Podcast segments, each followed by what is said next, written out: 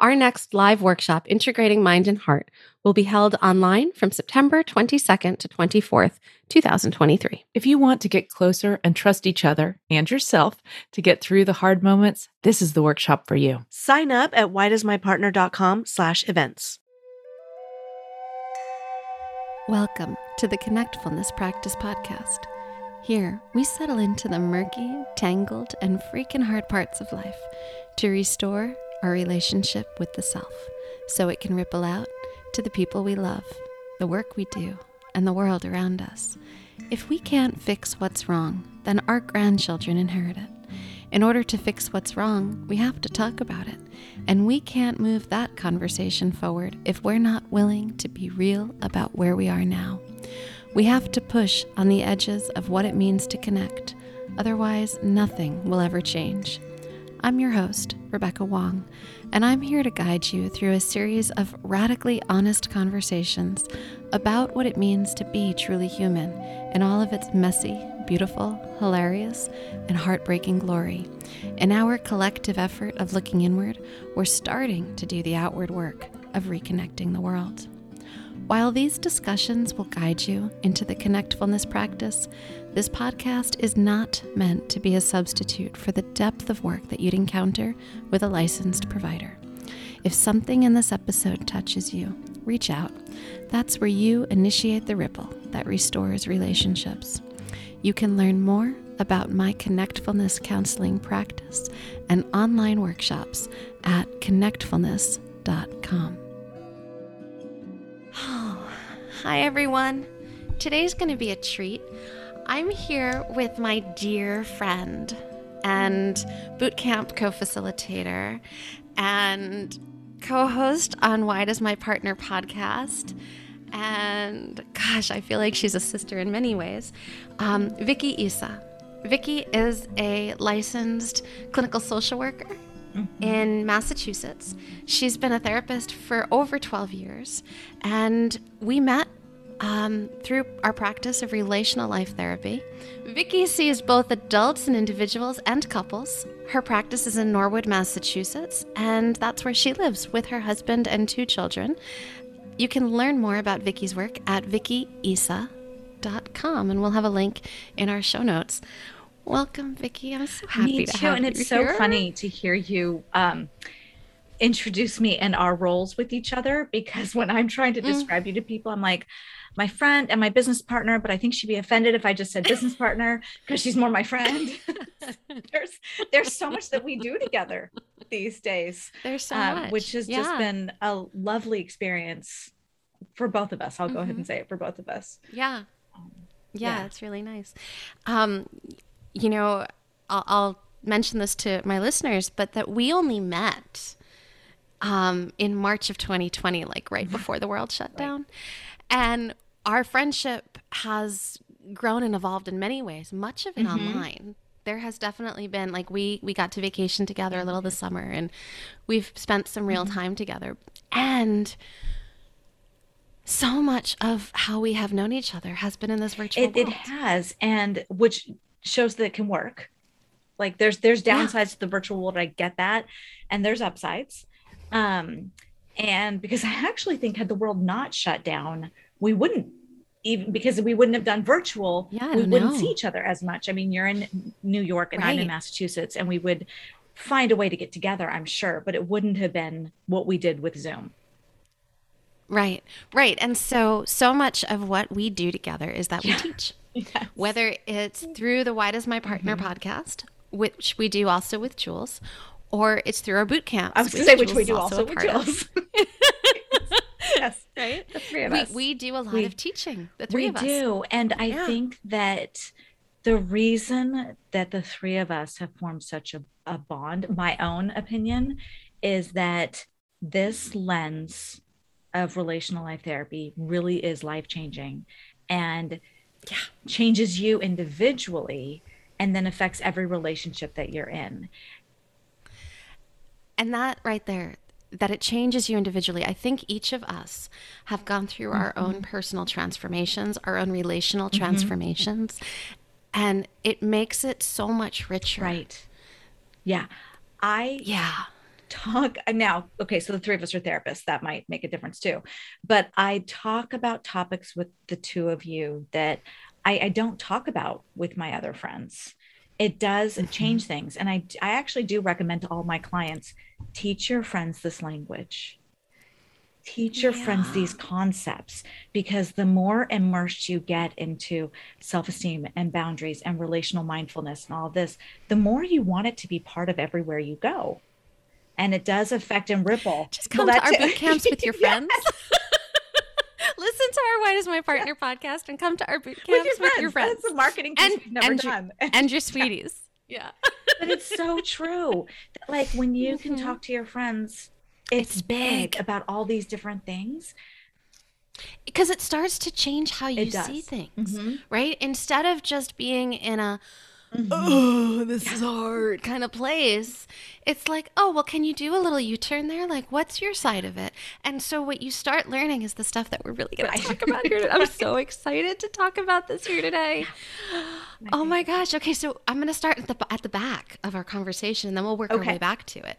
But one of the things that you really start to learn when you and your friends are developing this language is this thing that I think in many ways we all need to develop yes. more of this ability to observe yourself. Yes. And to really, um, it's a different part of your brain. And to yeah. be able to cultivate it and come into this different part of your brain. It's a muscle. Your brain is a I don't know if your muscle, your brain is a, is it a muscle, is it an organ, and it has to be developed and worked on. And the first few or few hundred times you try to do this new thing, it's not as effective. And then the more you do it, and the more you do it, then the better you get. I've actually I've had they don't say it to me anymore, but I think I have clients who've seen me for a while. When clients have said to me, I'll recommend something and they say easier said than done. And I literally pause and smile and say, if we're going to use cliches, it's actually practice makes perfect. it's not easier said than done. And I'm on this journey with my clients. And as uh, Rebecca, you know, and some listeners might know, part part of my method with therapy really is to share my stories as well. So my clients know that I'm on this journey with them. Hopefully, I'm a few steps ahead. That's why I can guide them on it because I've been doing myself RLT for five and a half years now, and most of my clients have not. So I'm farther ahead. But like the more you do it, the more natural it starts to become. Yep. And there's an awkwardness when we start learning yes. any new skill. I mean, like, I'm thinking of myself when I was a young kid and trying to learn how to ride a bike without training wheels and like you know having a parent like run mm-hmm. behind my bike and trying to hold it up and all the falls right. i would take. And you know then when i started learning how to do something else like snowboarding and more recently i'm trying to learn how to skateboard on a longboard and that's just as awkward right? Right right? So, like, whenever you're starting to learn something new, there's always an awkwardness that goes with it. Right. And it's so interesting. Why do we stick it out with some things and not with others? I mean, some people wouldn't even stick it out with, like, I do kickboxing, same thing when I was first lo- learning the punches, and some people don't keep coming back. So, it's right. And so I think this comes back to the fact that that so many of us have grown up in mm. homes where we were taught that on some level we couldn't be awkward. We had right. to be good and perfect. We had to be per- good and perfect, mm-hmm. right? Or that we were bad and rebellious. Right. But like there wasn't really that space in the middle right. for the awkward. Like I'm learning stage. And so, can I just come back to that mm-hmm. cliche for a minute? Instead of practice makes perfect, because oh, I think point. perfect is like yeah, another, yes. right? I wonder if it's like practice makes better. I was just thinking that as you were pausing. That's a much better term yeah. to be using because no, we're never going to get perfect at this. And perfect is yeah. actually, I would even say the striving for perfection is unhealthy. And perfect is a form of, or believing you can be, because perfect isn't going to exist for us mm-hmm. humans. Um, perfect, is, striving for perfection is a form of grandiosity which is by definition better than. So, um, you know, healthy is, and I always use my hand signals with my clients. I realize people can't see here, but healthy is a circle in the middle. And then when you go into better than, you've gone up. And it really, I mean, picture what the term is. You really are in a state of thinking you're better than someone else. And I do have people push back on me sometimes and say that's not where I'm at. The other person can feel it, trust me. And the opposite of that is when you go into less than, a less than state, neither of which is healthy. So less than is like Yeah. shame, like Mhm. toxic shame. And you know, another piece that I think about when we think about perfection, like yeah, it goes into that more better than kind of place. And it's tied together with this like because I can't be Yes. Less than. Right. Right? There would be a really long way for me to fall if I Right. was. And I'm up here looking down my nose at all of Mm-hmm. you. But if I were to be down there, like I'd be really afraid of how you looked at Mm-hmm. Well, me. and how I'm looking at myself. yeah. When I'm in less than, I'm judging myself. it's really murky Mm-hmm. and messy and like we all have grappled with perfection somewhere in our lives It's funny, even those of us who think we don't, because Mhm. mine doesn't show up as perfectionism.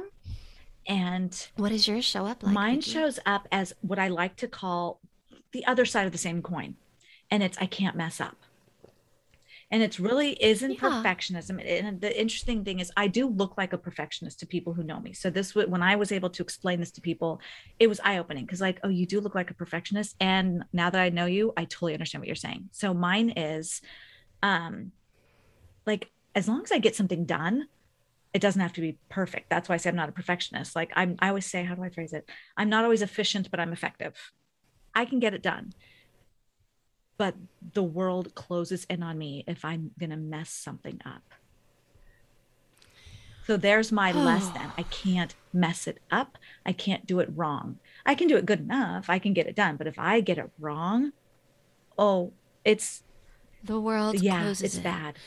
so i, I want to just kind of like hold that for one minute because i think that's probably a feeling that a lot of folks here can I relate so. to Mm-hmm. right there's a heaviness to that yeah And it's fear. yeah Because on the flip Say side, more. what's going to happen if I do it wrong? And the big answer is I don't always Right. know. Right, but but that we have these like these old scripts Mm-hmm. in our head about if I do this wrong or do whatever wrong, then such and such will happen. Someone will get mad at me. I will be embarrassed. I Yeah. Mm-hmm. will right? Like there's there's an old script there. Yeah, and it's interesting you say that. Speaking of old scripts, my kids are eight and a half and actually nine and a half and eight, 18 months apart. And uh, so, literally something happened just yesterday. I wish I could remember the full story. And Michael, my son, said, Mom, were you humiliated? Like that's their word. And they both have used it different times. I was humiliated. And I've had to talk with them about one, one, what does humiliated mean? Because that seems like a really big word for an eight nine year old.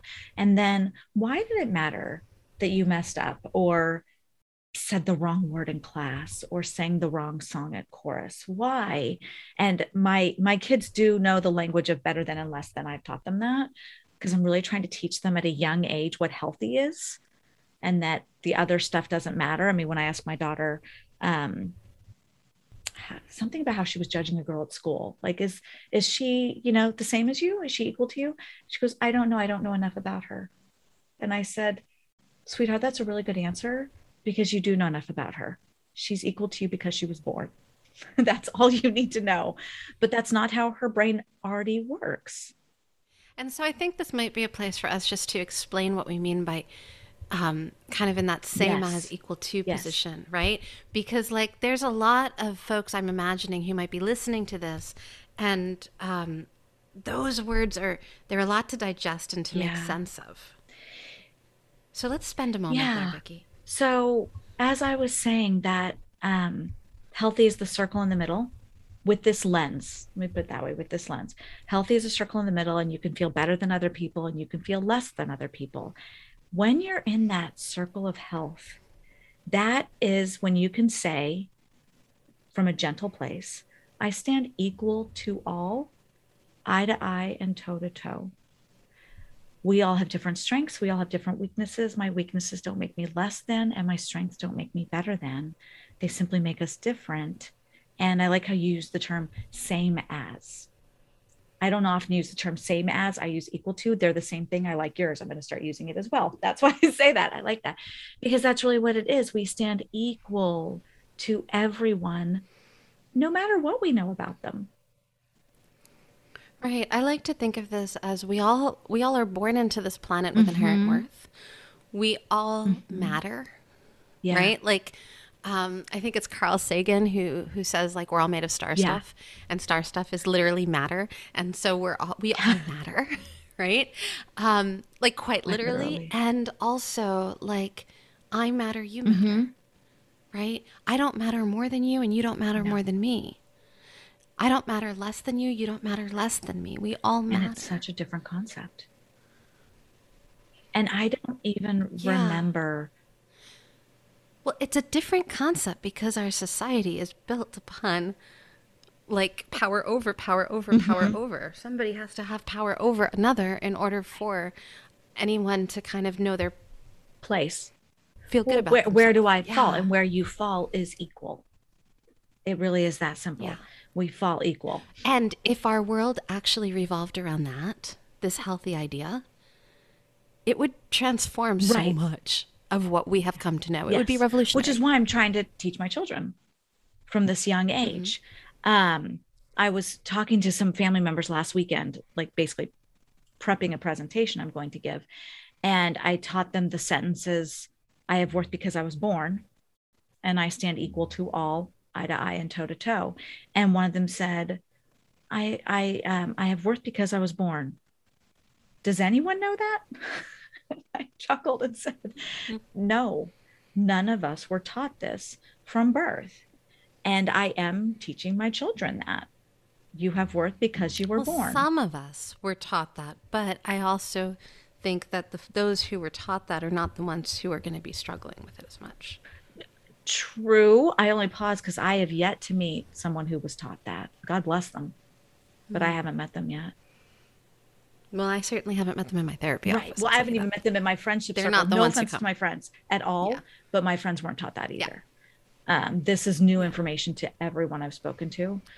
Um, but great for the people who already know it. Like I really do praise you and great job on your parents. So, so one of the pieces that I'm thinking of here is like if I matter and you matter, if we both have Mm-hmm. inherent worth, um, if we stand equal Mm-hmm. to each other, then there's nothing, there's nothing that I or you could do that could add to or subtract from our worth.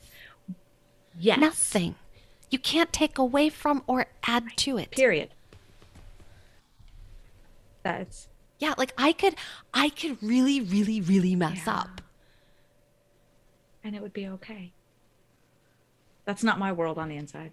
It, I want it to be. That's the work I'm on, but that's not how. That's not what I feel when, in the moment when it happens. Right, the berating yeah. I do. well, I, I guess what's coming up right now as I'm thinking about it is like if I want to be healthy in relationships, Mm-hmm. and then I also there's another piece, there's another Mm-hmm. layer here, and that's that I I need to be accountable to any harm I've done, yes, any ways that I've hurt somebody. Right, which, which is much what we talk about when we talk about like the art of apology and um, we just did a great episode on the Why Does My Partner podcast. It's not out yet. But um, we talked about the apology trifecta, which is all about empathy, accountability, and vulnerability. Yeah. Right? I'm just pausing and thinking because I know I apologized to my husband for something yesterday. I just can't remember what it was, and it'd be a better story if I could remember the whole thing. But yeah, it happens. It's okay. Yeah. But but but harm Mm-hmm. happens, right? And then it doesn't mean that we're better or less than. It means that we need to show up and be accountable. And so accountability is like a big part of this. And and I think it's also that kind of being vulnerable and empathic and accountable is when we're in a one down position, we're so afraid of showing up and being vulnerable and mm-hmm. accountable mm-hmm. right? Like it's that, and, and same with the grandiose. Like I don't want to be accountable. It's going to pull me down. It feels good to be up here. It, you know, it's like when I think about grandiosity, when I think about the one up, I think about being drunk and like having the keys to my car and thinking I can drive. Right. Yeah. Well, and you know, um, at our boot camp that my husband and I went to as participants, he did ask Terry publicly, How will I know when I'm up? And Terry knows me, I work with him. And my husband was sitting next to me. And so Terry said, Is Vicky your wife? He said, Yes. And Terry said, Ask Vicky, she'll tell you. And the whole room laughed. It was wonderful, just like you are. I blew Terry a kiss. It was wonderful. It really was. I kid you not. Three years later, I came downstairs to my husband and said, Terry never answered your question.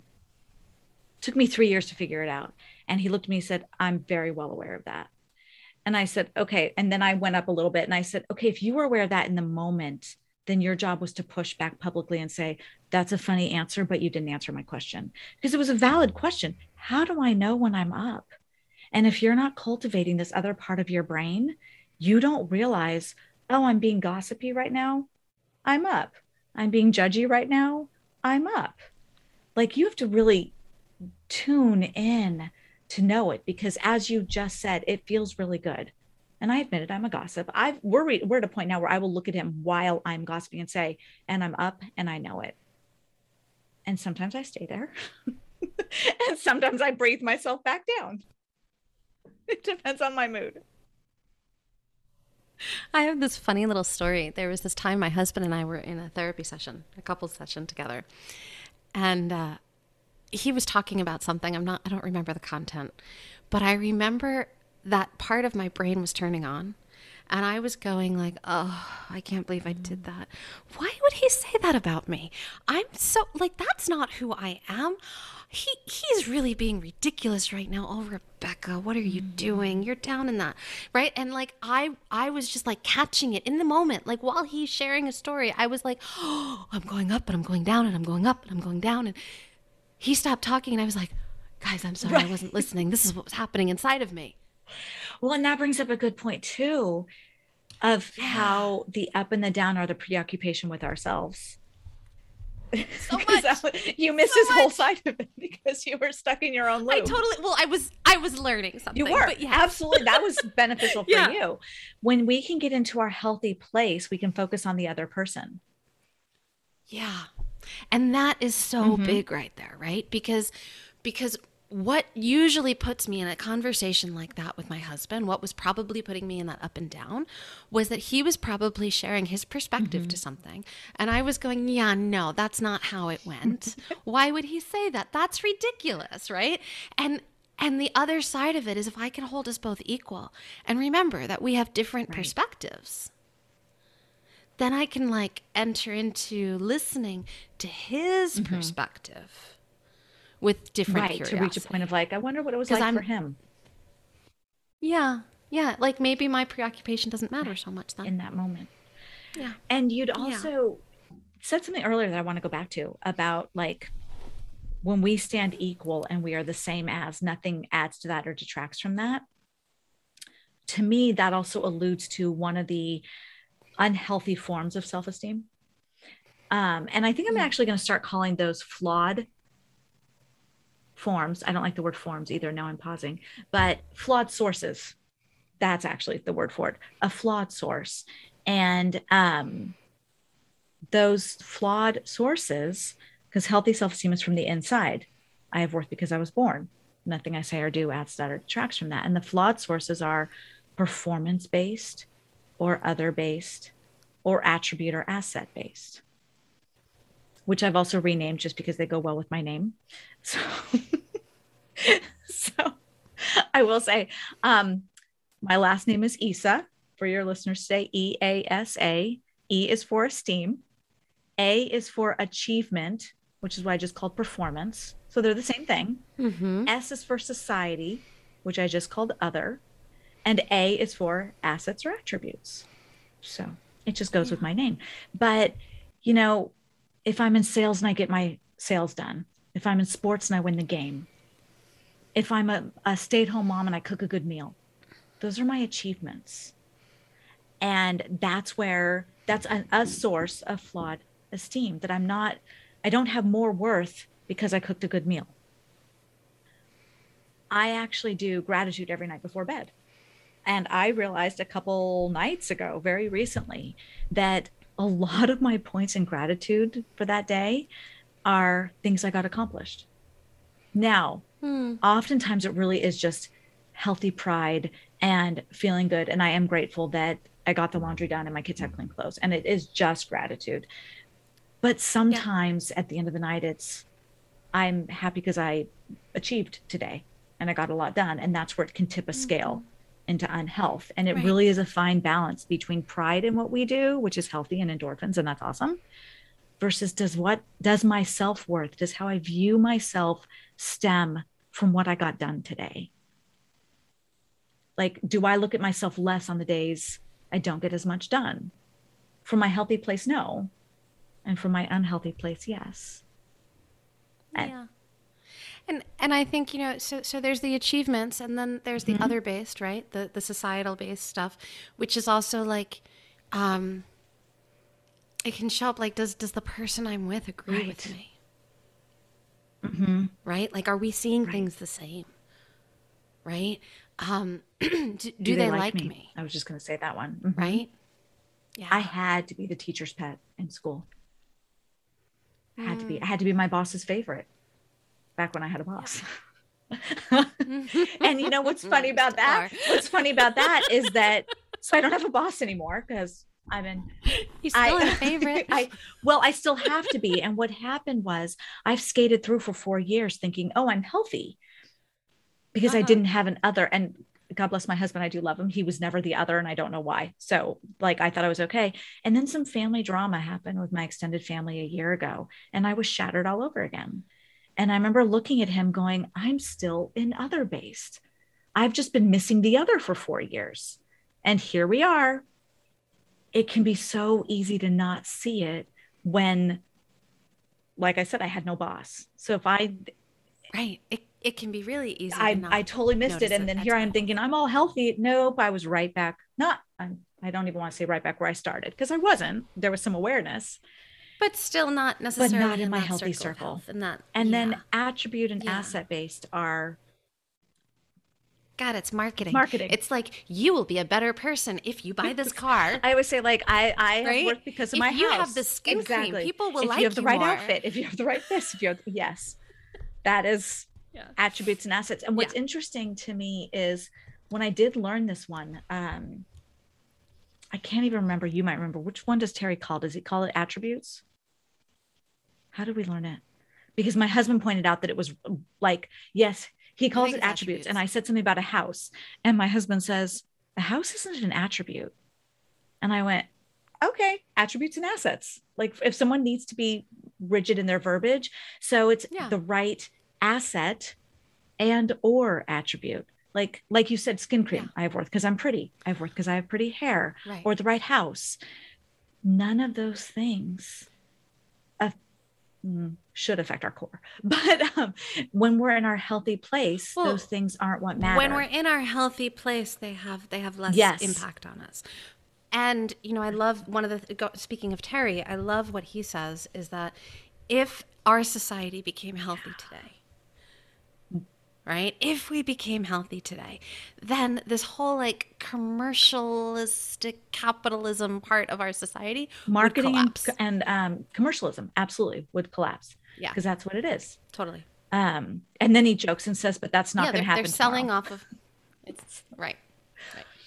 But there's also little by little, like I I do like to look at the the balance of things of where does it go from healthy to unhealthy like I don't want people to think I'm saying you can't be entertained by your stuff.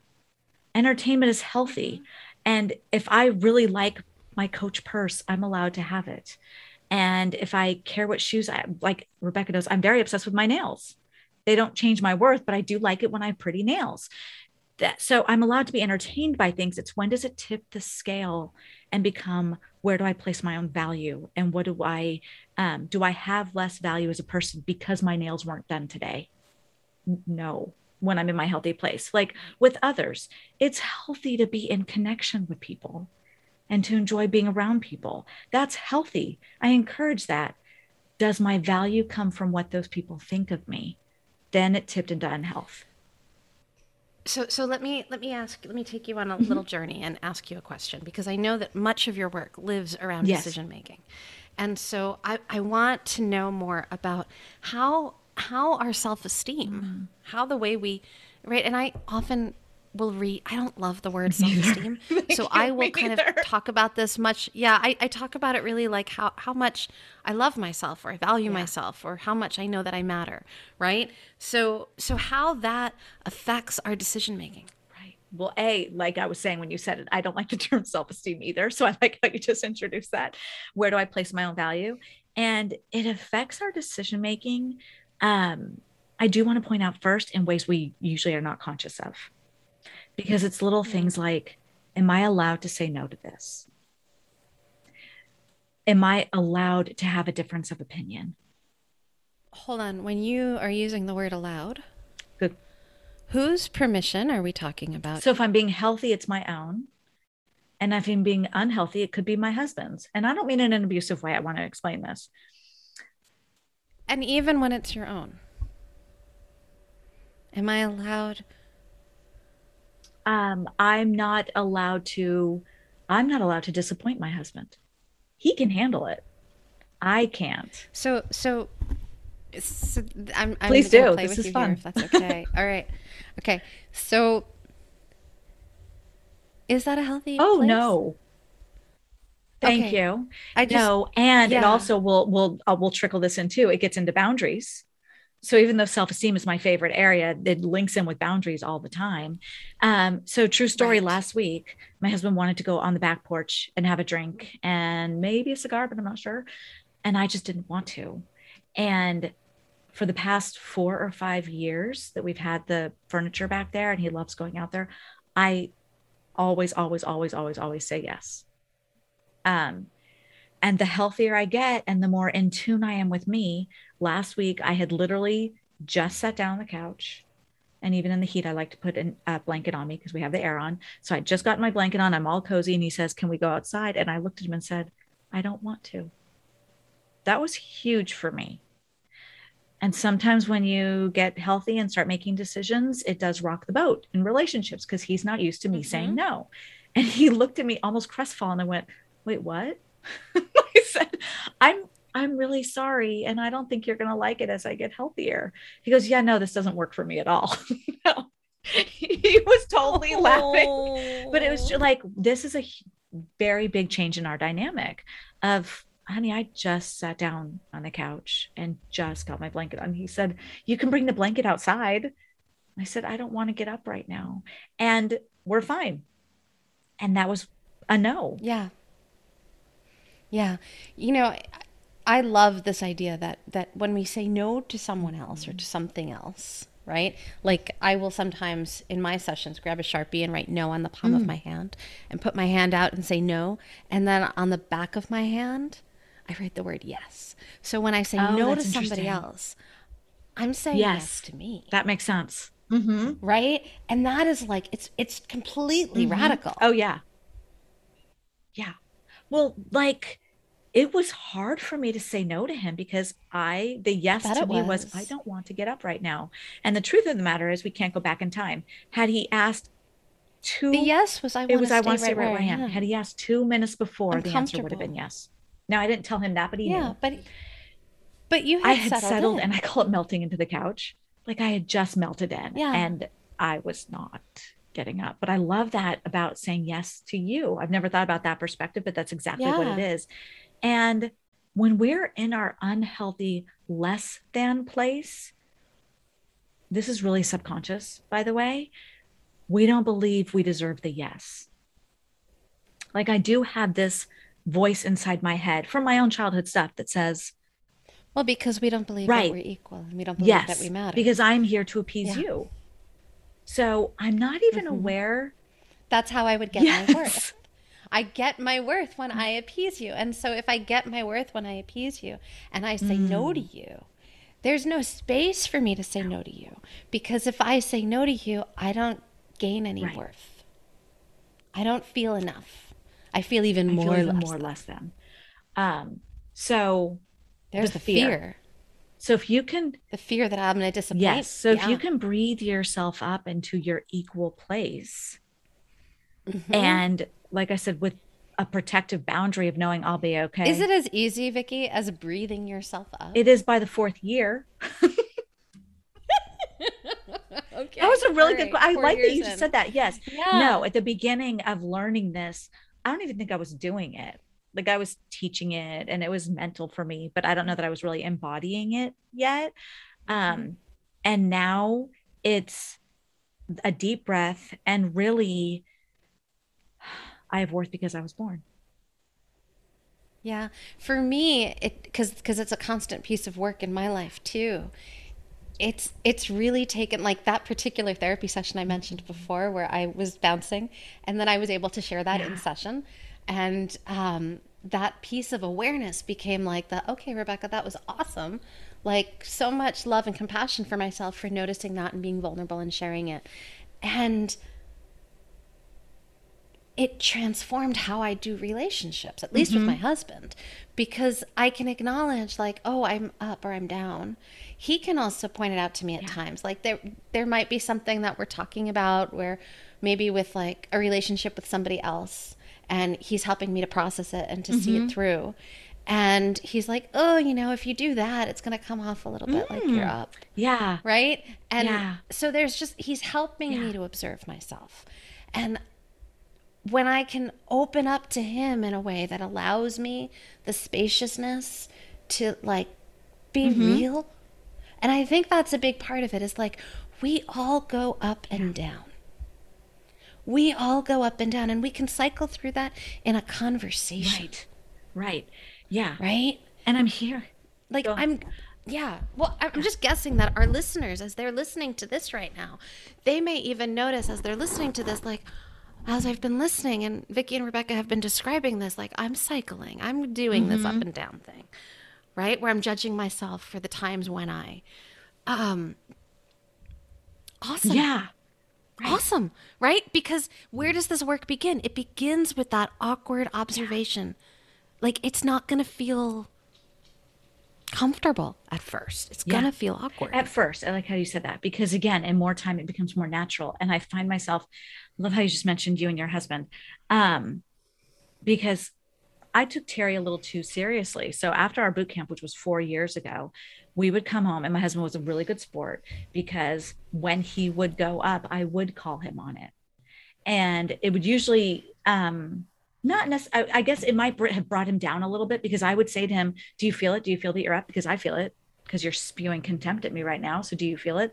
And he would, and he, Wait, I'm just going to Mhm. pause for our listeners and say, I what was was Vicky doing? say, so where was I in those moments? And I find myself realizing literally right now, which I will tell him later today and he'll love it. For those first few months that I would point it out to him, never realized I was doing it myself.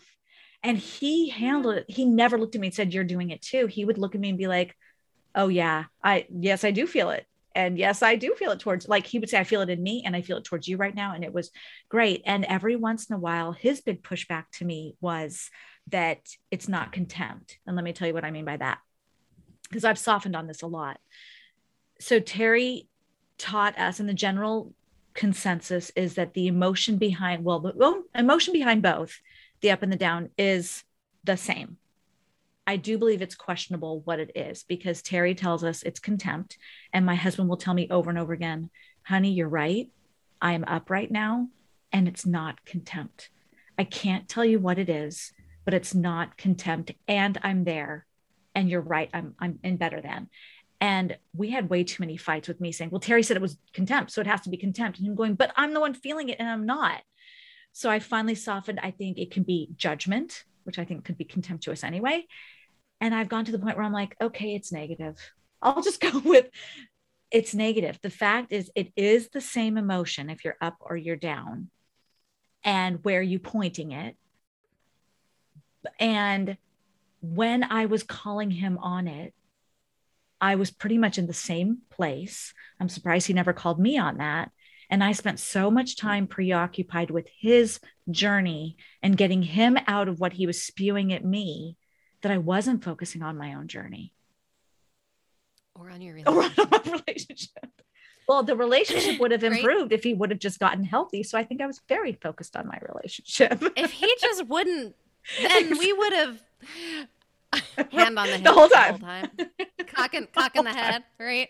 But but here's the thing: I do believe it's contempt, and I'm I'm gonna hold hard. Okay. I'll let you have that conversation Here's- with him because he'll talk to you about that. Yeah, I want you to- to. I totally will. Yeah. Okay. And here's Mhm. why I think it is. Because when I'm looking out at you and I'm thinking I'm Mhm. better than you, you don't know what Mhm. you're thinking, right? Like there's something Yeah. wrong with the way that you're, right? When I'm in that kind of place, that's the only thing I can really name as that energy, even if I don't want to name it fully. And when I'm in the other place where I'm not good Mhm. enough, that's what I'm directing back at me. It's it's the I'm not enough or you're not enough. You don't matter or I don't matter. And that is a violent energy. It it is right whether it's from me to me as Terry says between Right. our own ears or it's what I'm tolerating from you or it's what I'm giving out to you in any direction. There's an I element like of that you're violence. using the word violence. I really love that word. Um, more so than I like my softened word of negative. So I would go with whatever we call it, it's still violent. And my buffering is only because I can't sell contempt in my house. I can sell contempt to my clients. And they because my Yeah. clients also look at me differently than my husband does. Thank goodness for that, maybe. All right, we need we we need a night around this, but still, I I, think- I think see what you're saying. I don't want to Yeah. soften there, Mhm. right? Because I think the other side to it, the antidote Mm. to this contempt, to Is this contempt, and that's the softening, right? And so I don't want to soften our understanding sure. of what that energy Mhm. is, because we need to soften to shift Yes. gears. Yes. Um, and we can only get compassion from a healthy brain. Compassion, compassion. You know, I was going to say doesn't exist in our unhealthy brain, but I'm not sure that's true. So I won't go that far. But, you know, Terry describes the first consciousness really because it happens first. And what what Terry didn't know, so I didn't know when I was first educated by him, but now Jules has taught me, you know, brain science, is that there is this part of the brain, your subcortical part, your limbic area, that does happen first. And it is your knee jerk reaction to something.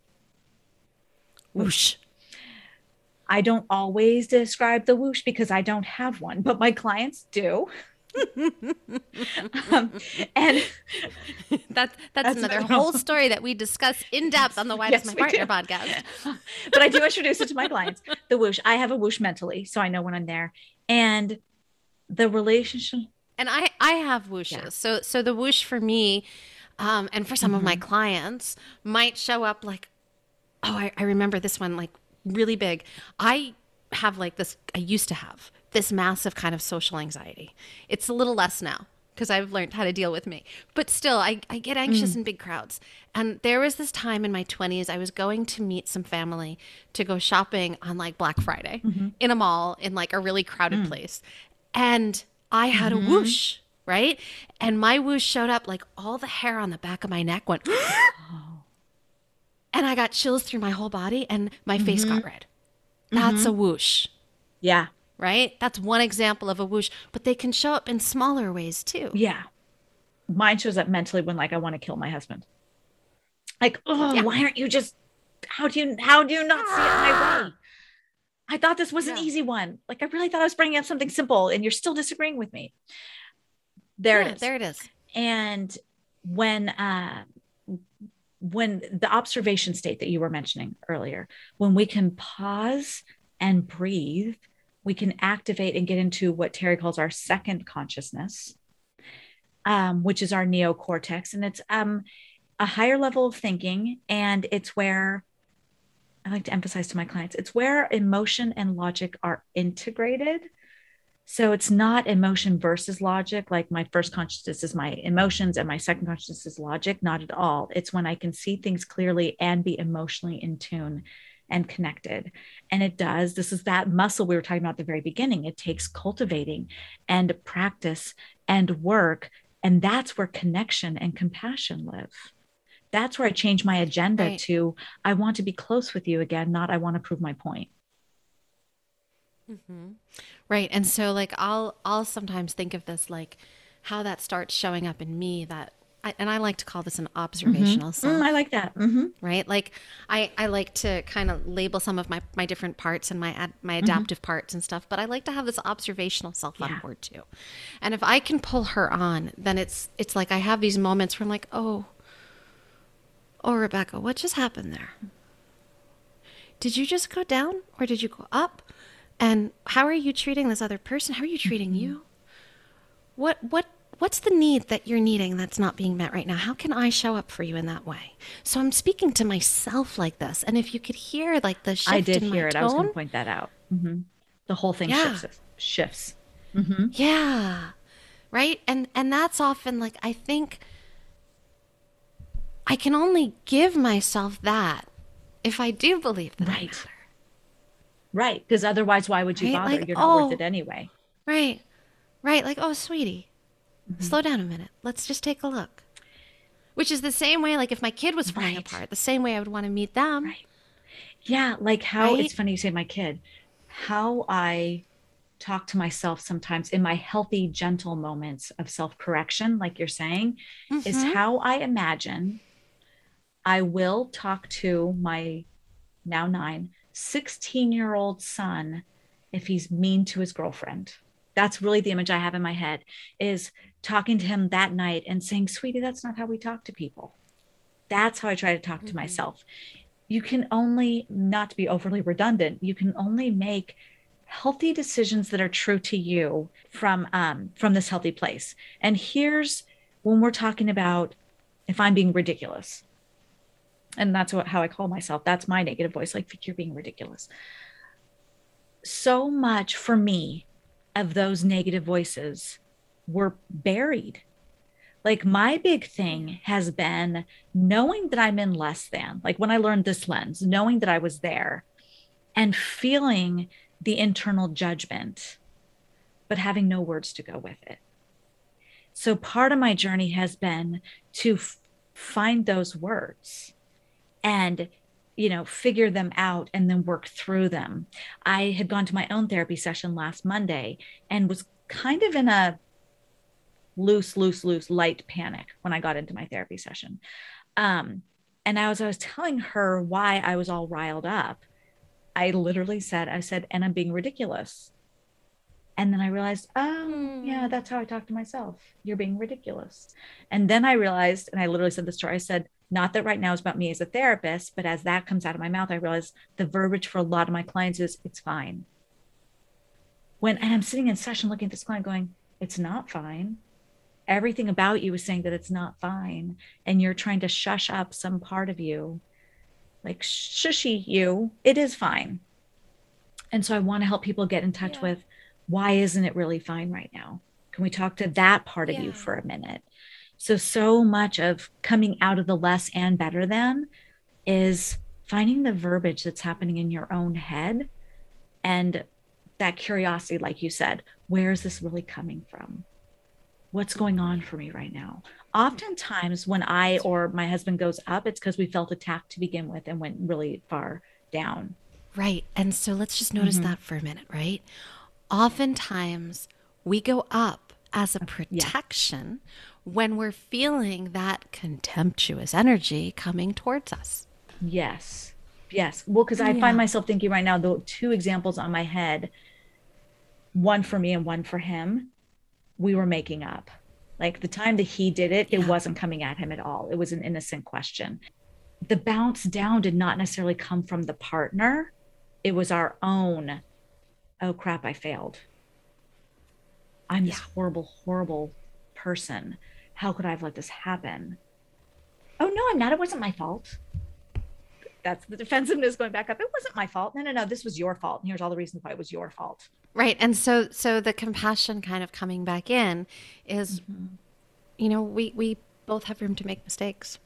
Right. Right. And we're going to learn from them together.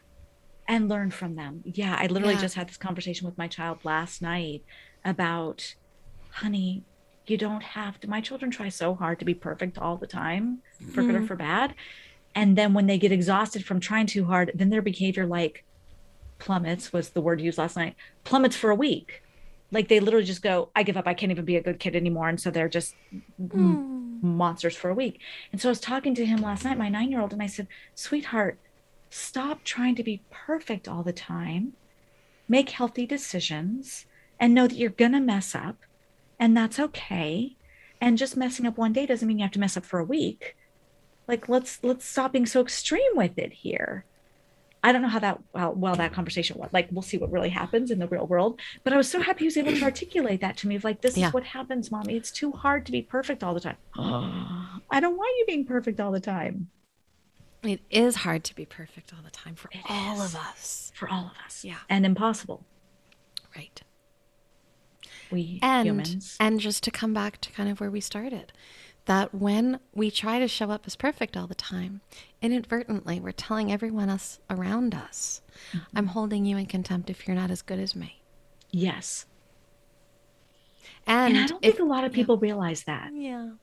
I've had pe- I've had clients push back on me. No, I'm not really saying that. You are. Mm-hmm. And people don't. Some people I think do maybe do realize it, but some don't. Yeah. But that is the energy behind it. It's the energy. Yeah. Yeah.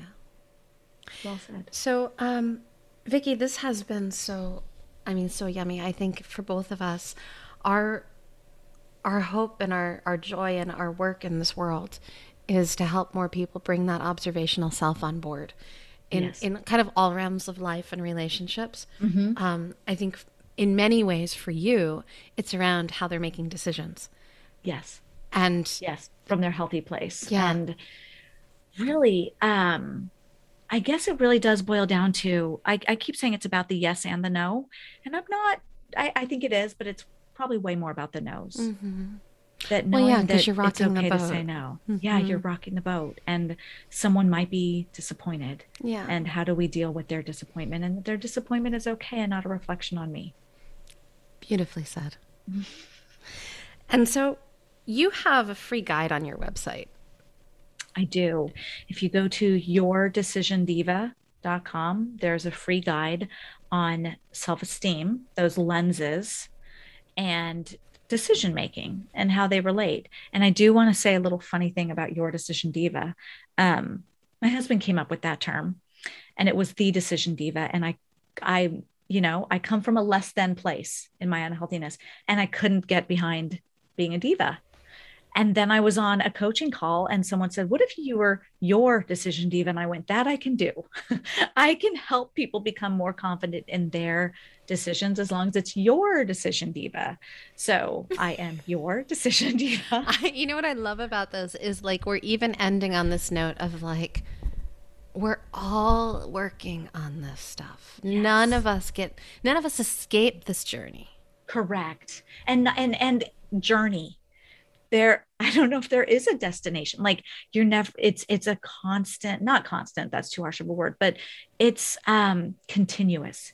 It's continuous work and you're going to have moments of success which are glorious and you're going to have moments of not. Mm-hmm. i wouldn't even call them failures they're not. Messiness. Mm-hmm. and so it's how quickly can we breathe ourselves into our healthy brain of equality? Yeah and that's where the work is. That is totally where the work is. And and as we're wrapping this up i want to come back to that earlier part of the conversation um, around contempt. Mm-hmm. and i i want to just kind of help us to kind of squeeze this part together and make sense of it. Because another way to describe contempt you just did it is harshness. Yes. I was being harsh towards you. I was being harsh towards me and there's nothing that harshness ac- accomplishes that loving firmness doesn't do better. Right. And that's that's the work right there. Yes. Yeah. Loving firmness. Again and this this example doesn't work with a lot of my clients and that's okay. It does work with a lot of my clients even my childless clients right now. How would you correct how would i correct my 16 year old son for talking not nicely to his girlfriend? How about this when you were 13, 14, 15, 16, and you did something that wasn't so good, how do you wish that somebody had corrected you? That's how do you wish somebody had? That's a great way to right? say it. Because yes. that right there, mm. it's like, oh, I got into it with my with my 12 going on 25 year old last night, um, and I had gotten a bit harsh, mm-hmm. right? You need to. And mm-hmm. my child came up to me later and said, What I really needed was a hug and for us to slow down. Mm. To slow down. That's it. Yeah, you're right. That would have been a better approach in that moment, and I can still keep growing. And so we're refining our language together. Mm-hmm. But mm-hmm. that's exactly what it is. It's harshness versus loving firmness mm-hmm. toward out of me and in towards me. And in towards me, yes. Um, living nonviolently, yes, both with other people, and I always use you know my hands and between my own ears. Yes, yes, yes. That nonviolent living is working ourselves away from that harshness into that loving that firmness. Yes. Yeah. Always a pleasure to chat with you. Always. I I hope that folks get a lot out of this episode. Oh yeah. Vicki, thank you for joining me. And thank you for having me. Yeah. And so we'll send folks over to yourdecisiondiva.com or vickiisa.com. Yeah. Yeah. Both. That's fine too. Yep. Both. Thank you. Take good care and come join us at our boot camp. We have one coming up um, in November of 2021 and another one in February of 2022. And there may be more in the horizon after that. Take yes. good care. Bye. Learn more about my counseling practice, intensives, and online workshops over at connectfulness.com. And if you haven't already, check out our sister podcast, Why Does My Partner? Why Does My Partner tackles questions from listeners who want help in relationship. These questions, your questions, send them in, are relationship gold. They echo the conversations that take place over and over again in our therapy offices and take us deep into conversations around the skills that are right at the heart of relationship intimacy, greater health, and fulfillment. You can listen to this podcast wherever you get your audio. We'd love if you follow and subscribe to the show, share it with those who may also be interested. I want to express my deepest gratitude to the musicians behind the beautiful soundtrack for this podcast, Sarah and Chris Ferris, who recorded and mixed this music at Kidney Stone Studio, and to Little Green Art House, who tends to all of our post production needs. Thank you. And thank you, dear listeners. It's such a pleasure to be on this journey with you. This podcast is produced by me, Rebecca Wong, and it's copyrighted by Connectfulness Counseling. And we'd love to hear from you. Please follow us on Twitter, Facebook, and Instagram over at Connectfulness. Take care and be well. Until next time.